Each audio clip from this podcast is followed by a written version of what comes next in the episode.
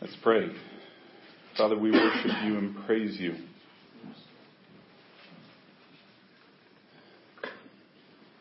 Lord, we give you our yes. Father, we give ourselves to you completely. I can't choose for anybody else, but I know they are with me. I give you everything completely. Not for the purpose of receiving anything back except you. You, your Son, your Holy Spirit. For there is no greater gift that you could give than what you have already given.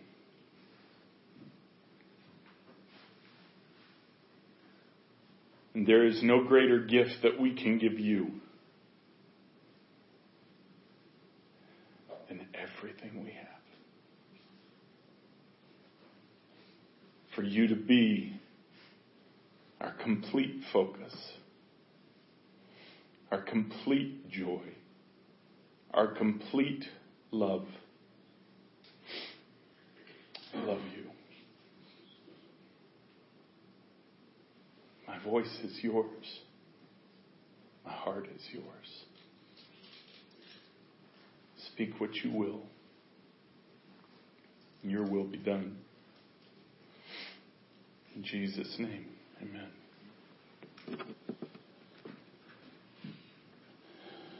Lord had me do something different this morning that I've never done before. It was was really kind of strange. And I mean this morning, like before I came here in morning. Um, you know, I get up, I get ready, and I go to my special place, right? Everybody who's at our house knows where that is. And I just spend time with the Lord in the morning. This morning he had me listen to last week's message. I've never done that before. How you all put up with my voice is beyond me. Yeah, I, yes, thank you. You don't have a choice. That's why you sit on the front row. That's why. Yeah, that, that part was a little difficult for me. Because I keep telling myself I am not nasally. But then I hear myself and I am, like really bad. But I think he wanted to do it for a couple of reasons, and one is for me to recognize what he does. To recognize what he promised he would do. And that is that it would be none of me.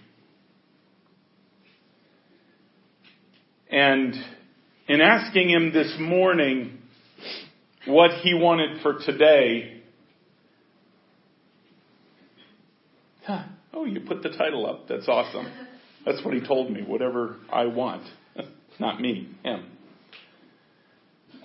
But he wants us to continue on from last week.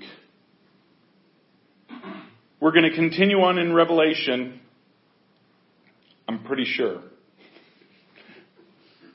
But there's something he's laid on my heart that I want to go to in conjunction with these letters to the seven churches.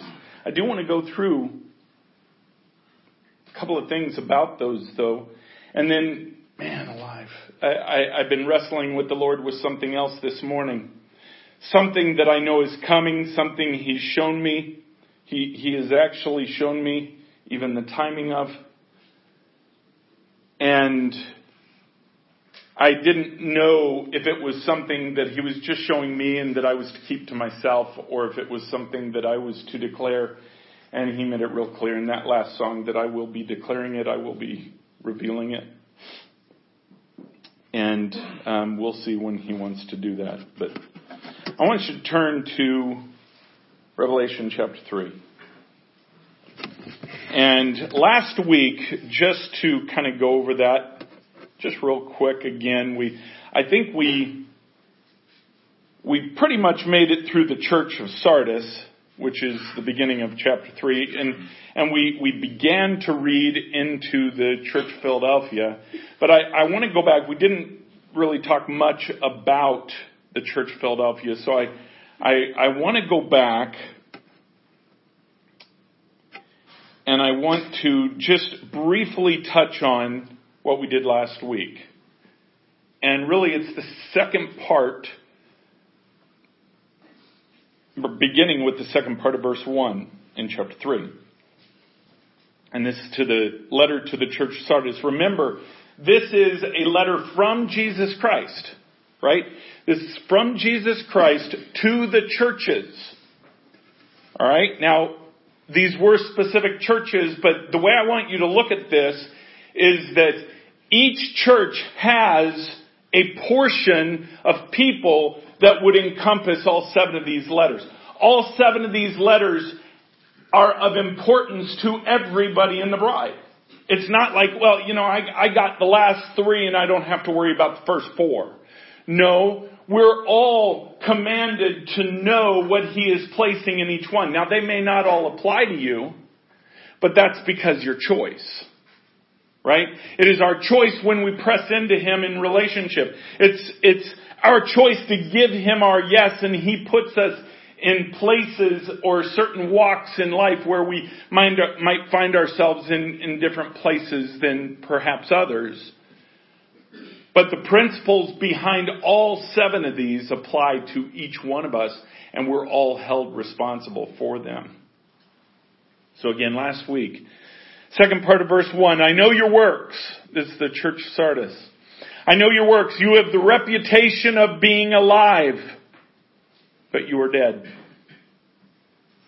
Can't remember if I said this last week or not, but who's that sound like? And I don't mean specifically. But doesn't that sound like a church that is trying to make things feel emotional? Make things feel a certain way. Now I'm all for ambiance. I'm all for music, obviously.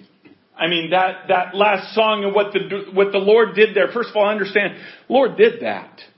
The Lord built that emotion in a song because there's nothing wrong with emotion, but I, am getting all tied up here. We really need a stage.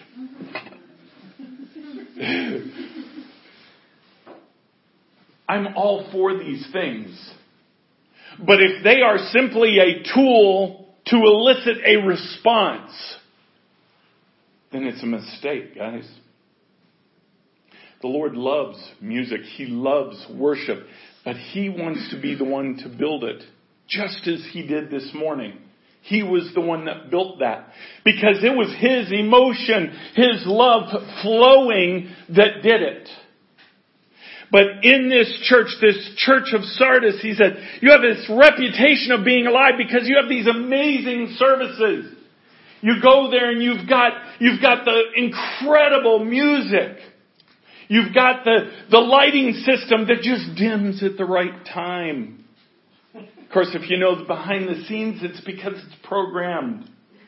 It's, it's programmed to elicit a feeling at a certain point. And I, I know I don't need to drive this point home. Point is, from the outside you look alive. But what's it look like when you walk outside the door?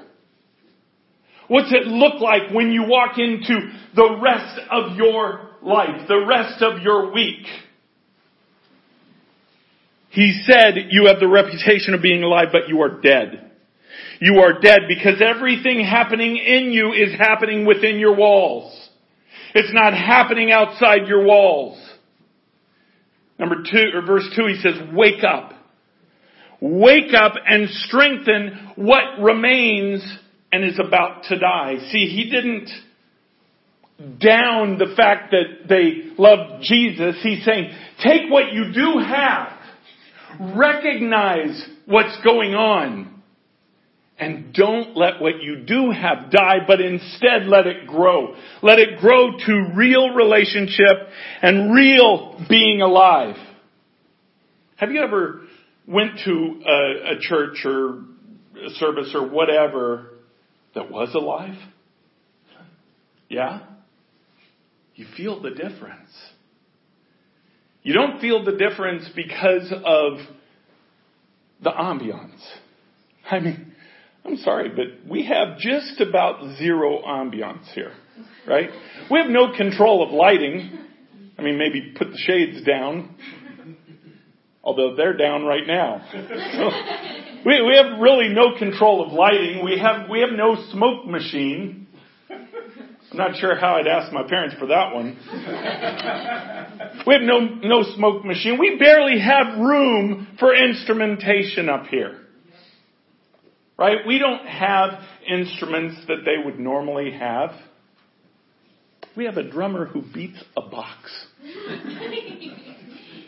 and does a phenomenal job.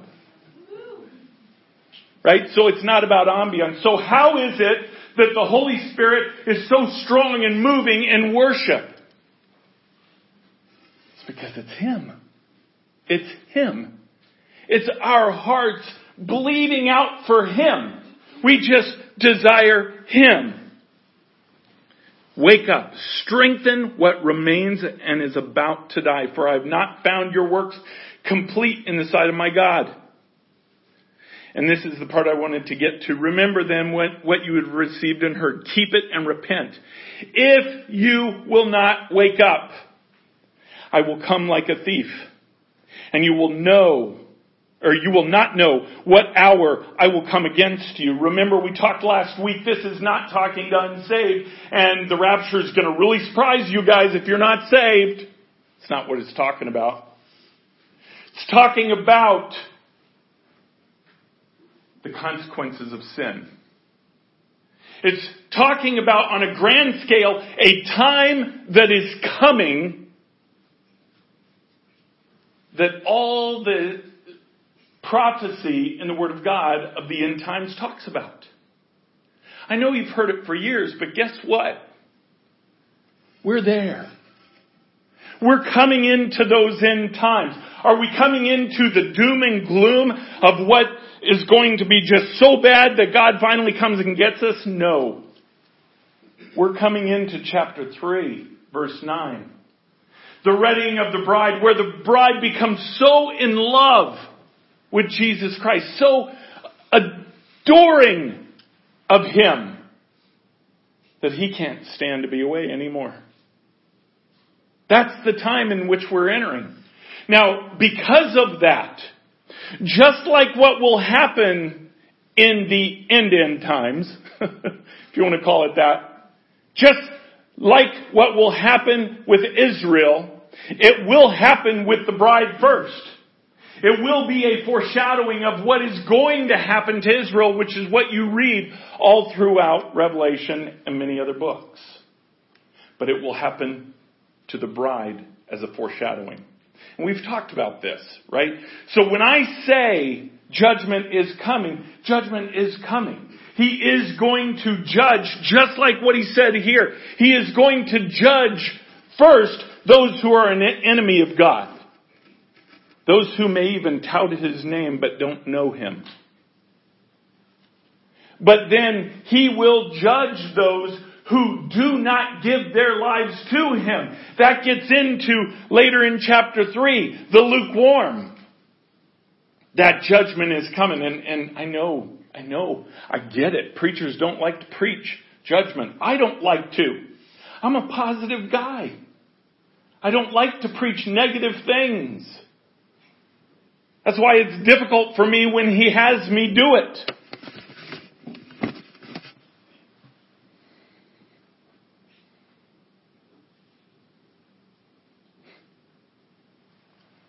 Judgment's coming.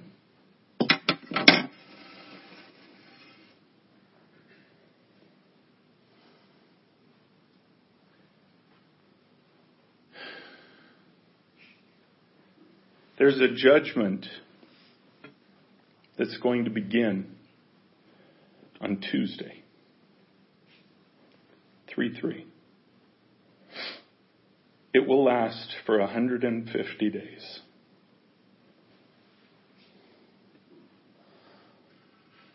This judgment will be against the enemies of God. Because those who will be touched are those who are not sealed by the Holy Spirit. As it says in Ephesians 1 13 and 14. I don't know what it's going to look like. I do know that it's going to be very difficult for those who receive that judgment. It will not be a judgment of death. This will not kill them.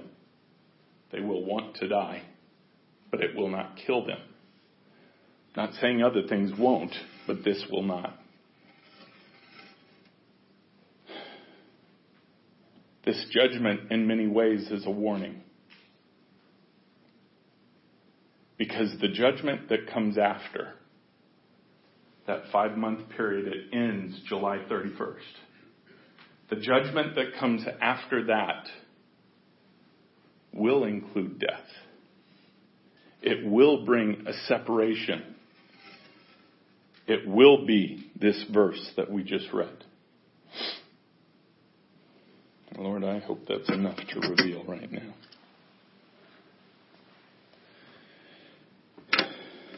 If you will not wake up, I will come like a thief, and you will not know at what hour I will come against you. Yet you still have a few names in Sardis, people who have not soiled their garments, and they will walk with me in white, for they are worthy. The one who conquers will be clothed thus in white garments, and I will never blot his name out of the book of life. I will confess his name before my Father and before his angels. He who has an ear, let him hear what the Spirit says to the churches. Now I want to get into this one here. Actually, you know what? No. Let me just talk real quick about the Church of Laodicea because I've said so much about it already. Let's just talk about it. And then I want to go back to Church of Philadelphia. Verse 14 of chapter 3, and to the angel of the church of Laodicea write the words of the Amen, the faithful and true witness, the beginning of God's creation. I know your works. You are neither hot, or you are neither cold nor hot. Would that you were either cold or hot. So because you are lukewarm and neither hot nor cold, I will spit you out of my mouth. And then he goes to explain what it means to neither be cold nor hot. For you say, I am rich. I have prospered and I need nothing, not realizing that you are wretched, pitiable, poor, blind, and naked. Now understand here, and I know we've talked about this even recently, can't remember if I've done it up here or if we did it in a gifts meeting. But understand this is talking to those people who are saved. This is not a, I would rather you be saved versus unsaved. Okay, he's talking to people who know Christ as Savior. Who are sealed by the power of the Holy Spirit, Ephesians 1, 13 and 14. He is saying some of you are hot. Some of you have built relationship with me. Some of you know me. When I call your name, you hear my voice. but then there are others that are cold. That except for the fact of them being sealed, there is no evidence at all that they are a child of God. He didn't talk about them either. And I think it's extraordinary for him to say, I would literally rather you be cold than lukewarm. What does it mean to be lukewarm? He just explained it. He said to not, or to think that you don't need Him. That you don't need Him. I got this. I got a career. I got my finances figured out.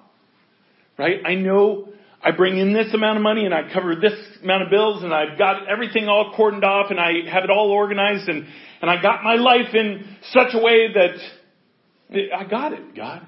Thank you, by the way, for, for my career. And we'll, we'll give him the thanks for what he gives us to literally control our own lives. Wow. If you think that's him giving that to you for that purpose, you're deceiving yourself. He doesn't give you a career so you can then control something else. He doesn't give you a relationship, a spouse, so that you can then pull that away from Him. He gives you these things to enhance your relationship with Him. And yet when we take these things, we think it's a blessing from God. I got it now, God. Thanks for this. Now I got it. I'll take care of it. I'll get back to you when I need something else. You know, and I know that's kind of, kind of, you know, out there and, and maybe people wouldn't recognize it quite that way, but in the reality of a person's life, isn't it that way? Even a person who touts Christ. You know, that I, I, I live for Jesus Christ. You know, I, I go to church every Sunday and I, w- I was real proud of this when I was younger. I remember when I was in high school, I went to a legalistic school. And I wasn't like probably, I, I don't know, I wasn't like your typical kid in a legalistic school, especially, I want to say, my sophomore year, my first year at this particular school. I was hungry for the Lord. And I wanted Him. I, I thought the way to get Him was in this immense control. But, but I did. I, I went, and I've told you before, I went and knocked on doors. You know, when they answered the door and said, "Hi, how you doing? I'm from such and such church. You know, do you have any kids? We'd love for them to come out to youth group." And no, I never quite got that far. They'd open the door. Hey, do you know Jesus Christ? No, thank you. You're going to hell. Now, I may have said a few other words in there, right? But what it was in reality was, God, you've told me what to do. I got this. I'll go do it myself because I didn't know that He wanted to partner with me in it. I saw a separation between this world and His kingdom. And the whole point is He wants us to understand He wants His bride to bring His kingdom here. You, you can't, you can't look at relationship with Him without understanding that fact. If you don't believe His kingdom can be here, you cannot have relationship with Jesus Christ. Let me say that again. If you don't believe that His kingdom can exist here on this earth where we are fully engaged in His kingdom, you cannot, cannot have relationship with Jesus Christ. I'm not saying you can't be saved. I'm saying to have relationship with Him, you have to believe that He will reciprocate that relationship.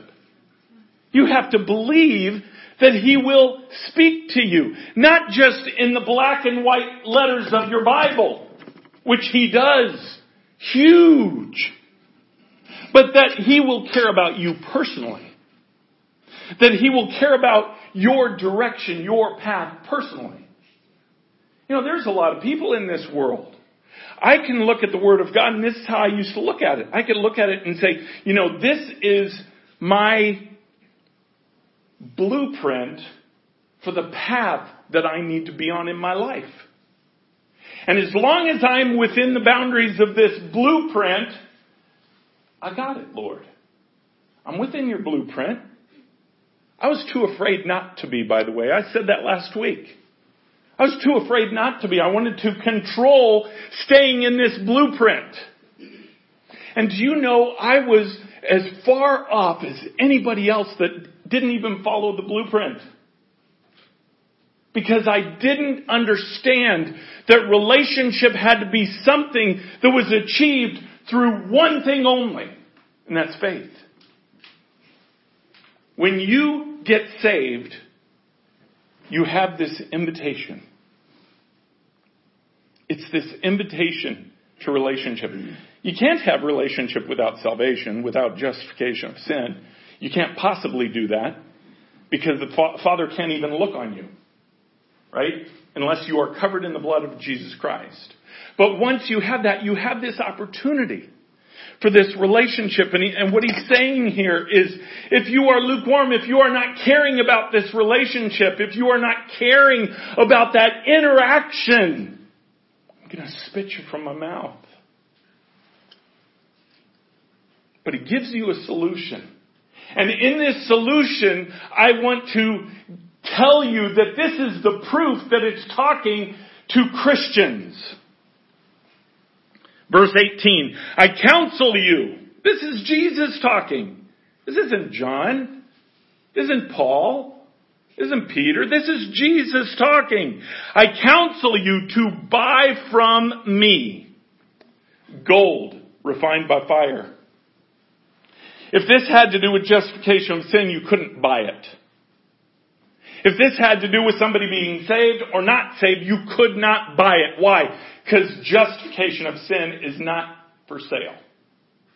Jesus did it. He already paid. He paid the full price.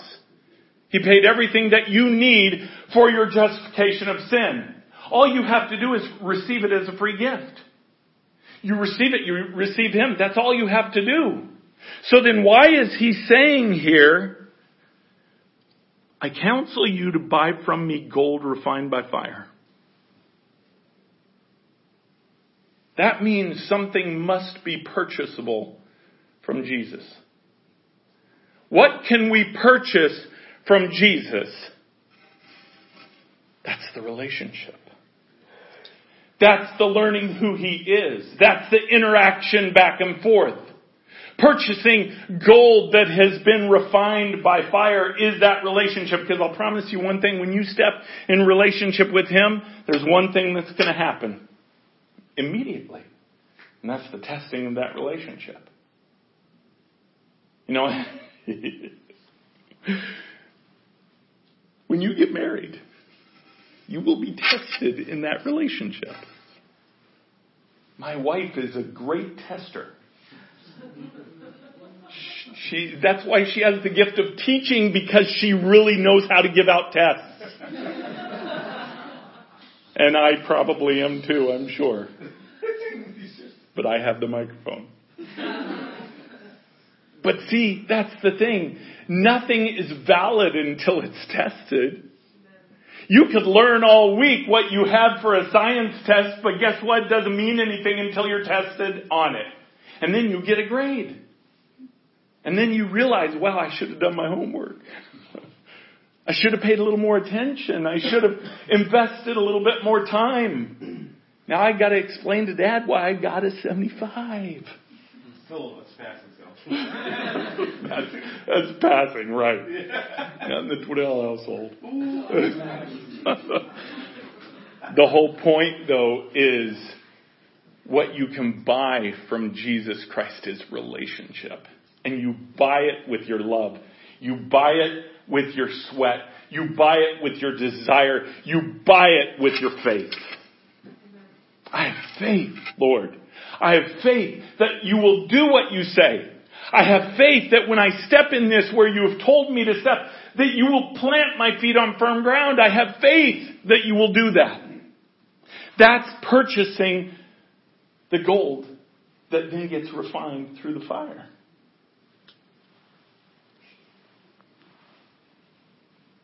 Now I want to I want to just go down real quick, just finish up this one.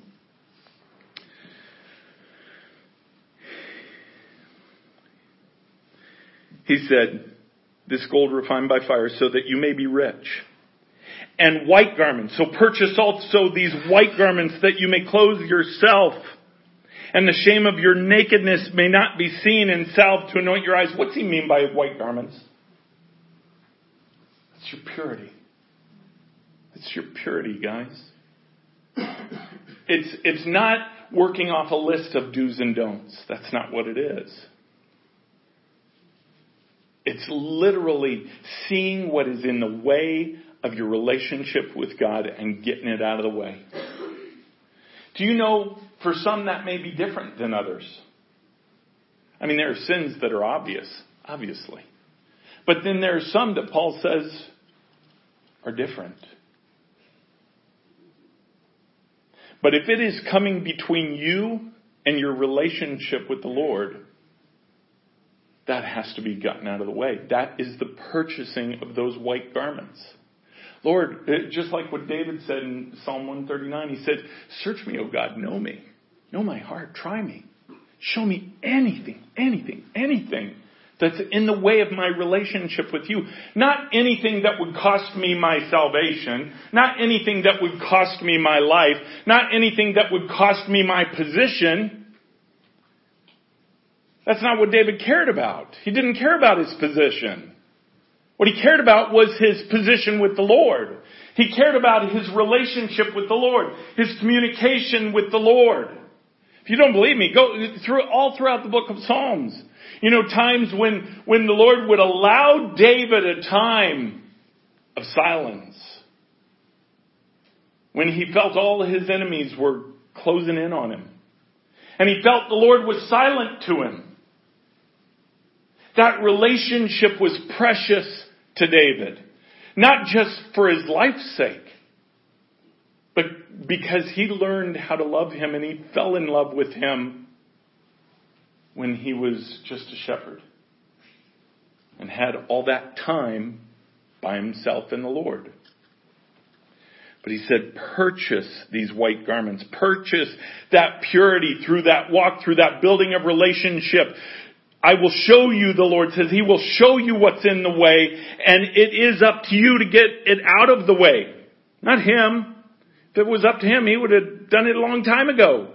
But it's your choice. That's your part of the relationship that is choice by removing these things. And, and here's the thing. There are a lot of things that we do that we know are sin. And we justify them in different ways. Those are obvious ones. You know, go before the Lord and, and Lord, show me what, and he said, look, I've been showing you this one for years. Why don't you take care of that one? Because once that one's gone, you might see some of these others.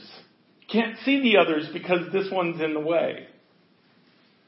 When we purchase those white garments, it is purchasing that pure walk. And please understand, I'm not talking about a sinless life. That is impossible. That is unattainable. A sinless life. Because we, we have these sin filled lives that we are born into, this sinful flesh. But I am telling you there's a walk that you can walk in the power of God that is righteous before Him. You can walk in a way that is righteous, and this is the proof of it right here. He says it. You can purchase in that relationship through those trials, you can purchase those white garments and walk cleanly in Him. You could do that. Now, it doesn't mean when you purchase those that that guarantees you from ever falling down in the mud. That's why you keep purchasing.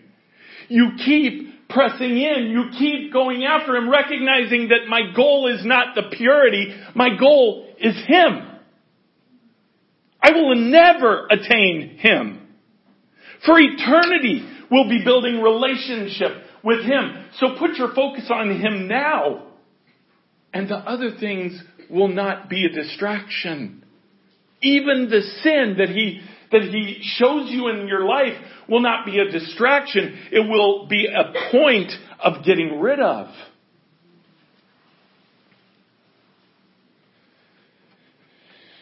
And salve to anoint your eyes so that you may see. Again, so we could see his kingdom. How, how somebody can read this word and, and say that he does not want us to understand his kingdom is beyond me. I mean, they, they are truly children that just drink milk. That's it. They can't get beyond the milk. They can't because it's all throughout His Word. See, I don't need milk, or I, I don't, I don't need eyes to see His kingdom if all I'm doing is drinking the milk. But if you want the meat of His Word, if you want these clean robes, if you want that gold that's refined by, by fire, you better pursue him and his kingdom. That's what Matthew 6:33 is all about. So that you may see. Verse 19, to those, those whom I love, I reprove and discipline. So be zealous and repent. And we talked about this last, last week. To those I love, I reprove and discipline. If he's not disciplining you, you may want to check your relationship with him. And it doesn't, and I'm not saying beating you down or anything like that. I'm talking about if there is no conviction in your heart, ask him why. Ask him why. And, and I'm not even going to go down to that personal level, but behold, I stand at the door and knock. If anyone hears my voice and opens the door, I will come into him and eat with him and he with me. See, this isn't about justification of sin. This is about relationship. Behold, you are saved. You are justified of your sin. See, think of it like this. The Father sees you through Jesus' eyes. Right? You've accepted Christ as Savior, so there is this Jesus filter over your life that the Father now can look at you through Jesus' eyes. So He just stands there and knocks. And Jesus stands there and knocks. He says, Are you going to come and open the door? Are you going to now, because you have this right, are you now going to build relationship with me? Are you going to let me into those difficult places in your life? Even in relationship, we hold things back. Oh, for the Christian that holds nothing back. They're the ones that'll change the world because we, out of fear, out of hurt, out of frustration sometimes, we hold things back. We hold just this one area. Well, Lord, you know, I'm, this isn't even a bad area. Let me just hang on to this one area. Boy, for me, that was music. I, I had certain music that I liked growing up. And I hung on to it for the longest time. And I, am not even going to mention the band, but one band in, in particular, and it wasn't that it was bad. Pretty sure. but it wasn't what God wanted. And He wanted me to let go of even that. Was I willing to let go of everything and just say, I want you, that's it. We sing it. Do you know when you sing it, you declare it? When you sing it, you declare it, and then if your life doesn't show it, then that is something Satan uses against you. Did you know that? Now, I'm not going to say don't sing. I'm just going to say mean it when you sing. Recognize the words that you say. Recognize the words that you sing. By the way, that works the same with secular music all of a sudden you find yourself, you know, repeating this song that maybe you knew 20 years ago and, oh wow. I mean, that's happened with me. I'm, I'm like, oh, wow, I didn't even, I hear I'm singing the song and I didn't even realize that's what it was saying. Had such a cool beat. Be careful what you say. The more you build relationship with the Lord, the more He will make you aware of these things. Why? Because He wants you in the white clothes.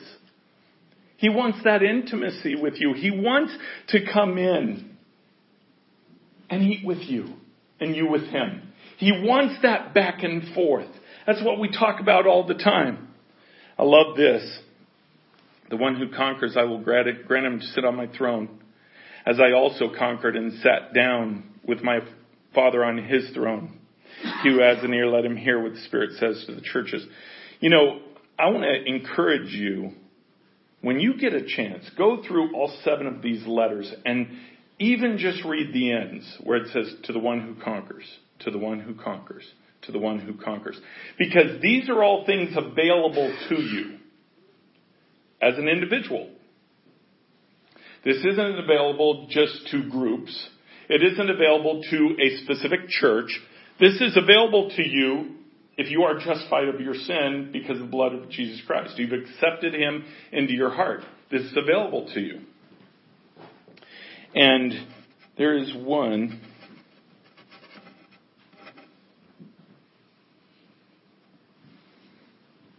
Ah, I'm not going to go into that.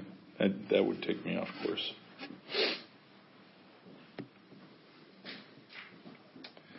So let's go back to the Church of Philadelphia. Verse 7 And to the angel of the Church of Philadelphia write the words of the Holy One and True One, who, is, who has the key of David, who opens, who opens and no one will shut, who shuts and no one opens. I know your works. Okay, saying, I know who you are. I know your heart. I know what you believe. I know what you have put out to me, meaning God. Behold, I have set before you an open door, which no one is able to shut. I know that you have but little power, and yet you have kept my word and have not denied my name. And, and, from here on, we, we know all these. I'll just read through it quickly and then go back. Behold, I will make those of the synagogue of Satan who say that they are Jews and are not, but lie. Behold, I will make them come and bow down before your feet, and they will learn that I have loved you. Because you have kept my word about patient endurance, I will keep you from the hour of trial that is coming on the whole world, to try those who dwell on the earth. I am coming soon. Hold fast what you have, so that no one may seize your crown. And then to the one who conquers.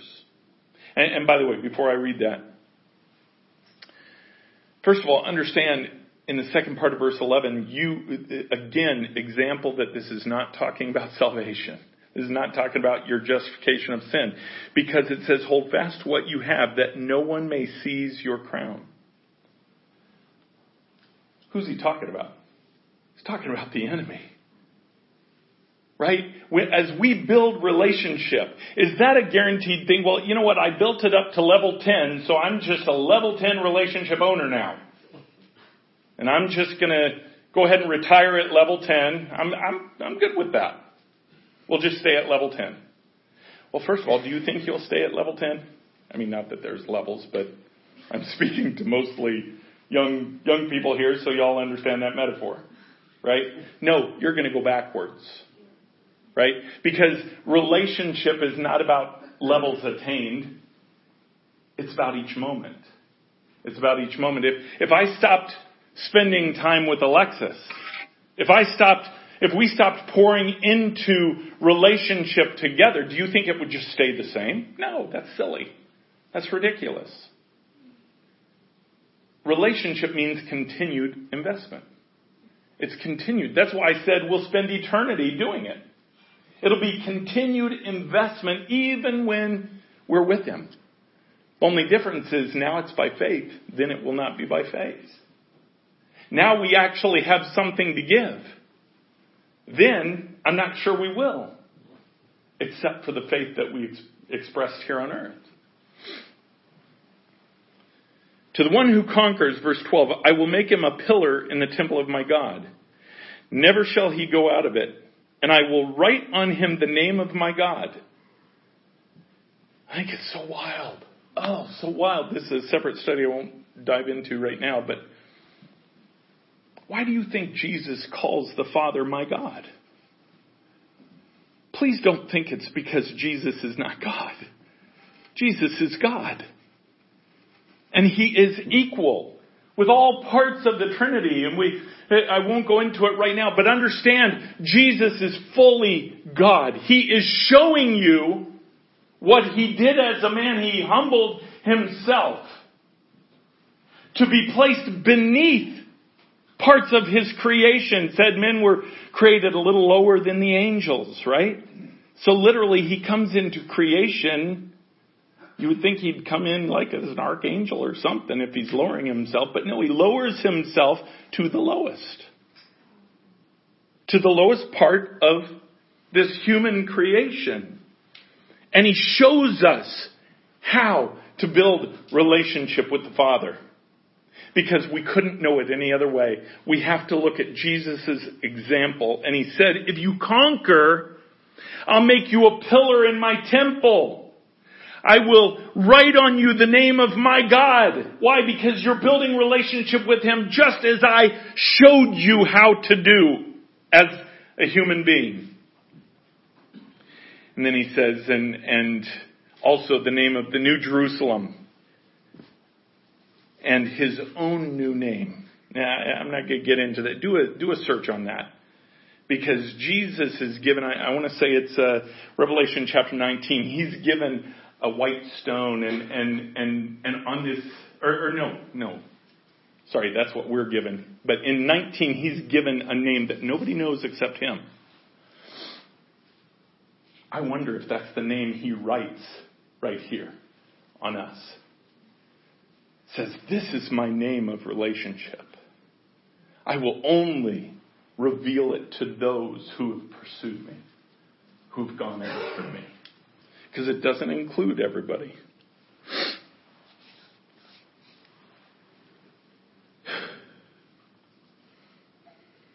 He who has an ear, let him hear what the Spirit says to the churches. Now, I want you to go one last place. I want you to go to Exodus chapter 33. Because with all these things going on, with all these things, this pursuit of, of relationship and the readying of the bride and all that we have experienced as a church, I mean, it's, it's, it's difficult when people come against you, right? It's difficult when they can't see the same things that you see. Well, you know, Moses dealt with that. Let's start at verse 12. Moses said to the Lord, See, you say to me, Bring up this people, but you have not let me know whom you will send with, with me. Yet you have said, I know you by name, and you have also found favor in my sight. Now therefore, if I have found favor in your sight, please show me now your ways, that I may know you in order to find favor in your sight. Consider too that this nation is your people. And he said, my presence will go with you and I will give you rest. Verse 15. And he said to him, If your presence will not go with me, don't bring us up from here. For how shall it be known that I have found favor in your sight, I and your people? That's where we're at. That's where we're at. And, and I know I'm speaking to this group here. And perhaps to remnant online. But that's where we're at. See that church of Philadelphia where he said, I know you have but little power. Right? We just read that. I know you have but little power, but I have opened a door before you. I have opened a door before you. See, he doesn't go to explain what that means. Door to heaven? No, they're already saved door to relationship? No, he talked about that later on because he said later on in in uh, uh, Church of I think Thyatira or Laodicea, the last one, he said, "I'm knocking on the door." Right. So what's this open door that is specific to the Church of Philadelphia? And don't even think of it in terms of a category, but what is this open door that is specific to somebody who is sold out for Jesus Christ? Sold out and nothing is, nothing else is important to them. What open door could that be? I believe it's the same door that Moses was praying for right here. I can't step through unless you're with me. I can't step through unless your power accompanies me. Because I cannot show your power with just me. It has to be Him. It has to be Him. It wasn't Moses that did those ten plagues. It wasn't Moses that brought the children of Israel out of Egypt. It was God. It was God showing His power. He stayed with him in the pillar of of cloud by day and the pillar of fire by night. His presence stayed with him, and that's what we need. That's what we pray for. That's what he wants us to yearn for. Not his power to be used how we want to use it. Because that's not real power. That's not the real open door. The real open door is what he goes on to explain in all seven of the, of the letters. That I want relationship. The power is in that relationship. The power is in you being fully used by God. And then it's just about His power. His power is coming. I say that as a testimony for what will be seen online soon enough. His power is coming. Why? Because we deserve it? No. We've, we've qualified for it. There's a difference. You qualify when you walk in the Lord's will and everything is about Him. You can qualify for it in your life. But it's not something you attain. It's something He does. It's something He does. You, you, you, uh, you just have to trust Him. And one day, I won't even say soon because I can't stand that word. Because I believe it's immediate.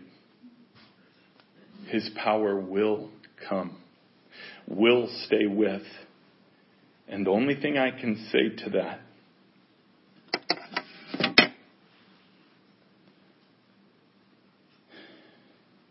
is woe to those who don't heed. Woe first to the enemy of God. But then woe to those that would not see Him and relationship with Him in His power. Woe to those. Let me pray and then Alexa, I'm going to have you come up after I pray. Father, this is a prayer you have laid on my heart for a long time. Just as Moses prayed, search our hearts, O God, and see our desire is for you. Yes, we cry for vindication. Yes, we cry for your promises to be done in this time. But Father, in our heart of hearts, what we want is you to fully manifest you. You to do your will. You to fulfill what you have said in Revelation 3 verse 9.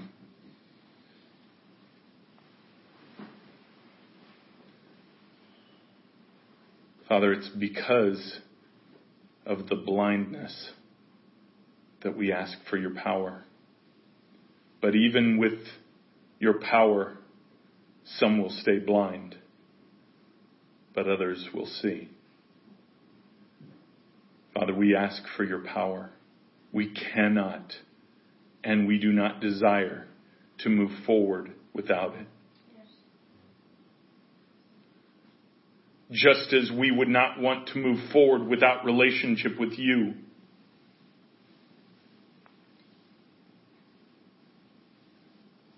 Take everything you want from us, but don't take you. Put us through whatever it is your will to put us through. But don't take you away. Don't take the sweetness of relationship, the overwhelming presence of love. we ask for your power. We ask for your power to fulfill your will. In Jesus' name, amen.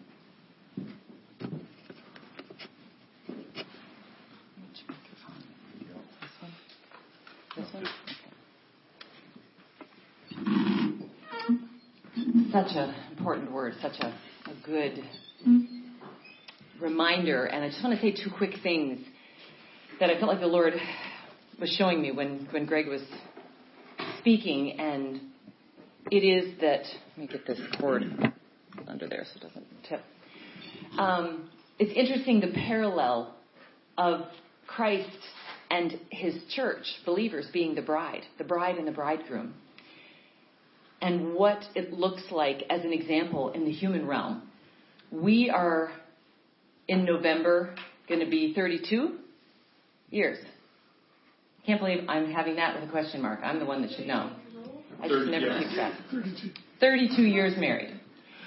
And the thing that is interesting about a marriage relationship is when you don't communicate, or if you go for a period of time without communication, you can begin to go on your merry way, um, you know, dealing with the kids, dealing with the house. You go to your job, you come home, and you just do your things. Have and be feeling like if somebody were to say, "So, do you think you're a good wife?"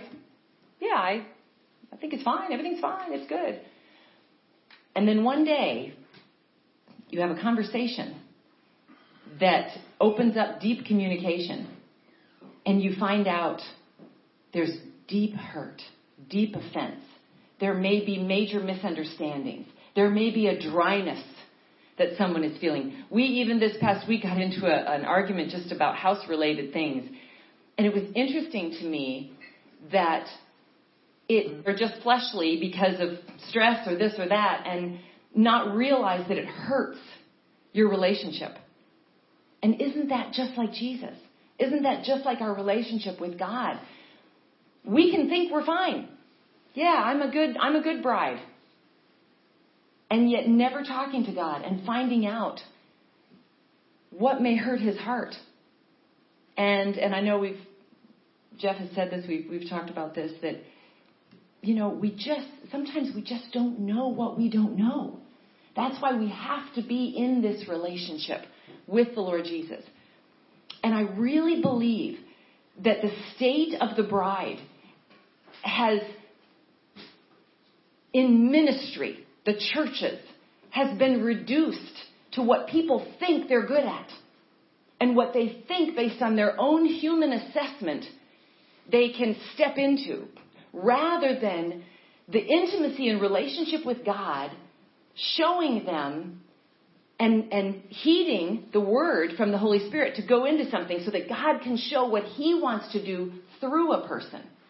We may think we know what we're called to. I'm quite sure Moses never felt God was going to call him to such a position of leadership in all of the limitations in his personality and his ability to speak, which, as you know in Scripture, he argued with the Lord. Why me? Why me? I'm not equipped for that.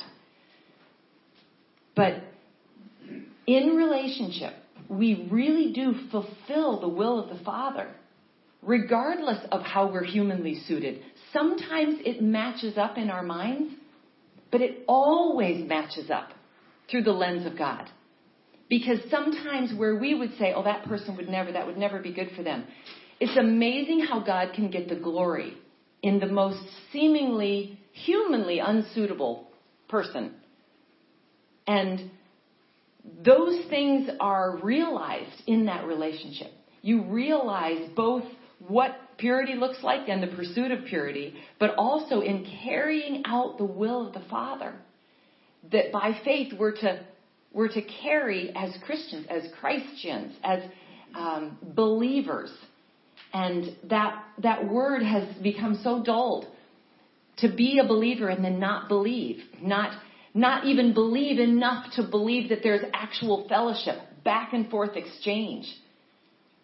We have no right bearing the sign of a believer and then building our theology around all the things that God doesn't do or stop doing. and deciding that this, this book that we say is, is God's Word is, has become reduced to some historical artifact, record of something in the past, and yet saying from our lips, the God who was, who is, and is to come. So we got to match up some of these things, and those are what are matched up in relationship. Any kind of breakdowns in what we say and how we live is made realized in relationship. I have no idea daily how to love my husband outside of our communication and our relationship. He's changing every day. I'm changing every day. And marriages that do not communicate dry up. Yeah. It's just a fact. And it is a picture of Christ and his bride. Yeah. It needs that constant investment of relationship. Especially to exist, perhaps not. You can exist in a marriage many years with just commitment. But to be fulfilled, to be not even tempted that there would be an outside attraction or luring out. The fulfillment is so alive and so wonderful that there would be no other person that would replace what, what you have in that beautiful union. That is what God wants. He doesn't want the idol worship, no other gods before me. And um, and he just he just makes it possible. You know, it's not a striving, and I'm so thankful. I loved his examples of the legalistic upbringing because I had the same thing, and I also thought that it was it was a, it was the sum total of personal disciplines. That's how I became close to God. And um, wow, if we knew, He's always redemptive and full of love to make new. So, Father, thank you again for this beautiful word from you this morning and from um, your Holy Spirit. And I just pray that it would really open our eyes. Let us take it with us to even watch online or listen to the podcast again and again. Um, I pray, Holy Spirit, that you'd prompt us for someone that was not able to be here this morning, maybe didn't get to hear it, to just send them um, the podcast so that uh, just your truth is made known. Lord, we just love you and we thank you for who you are. In Jesus' name, amen. Um,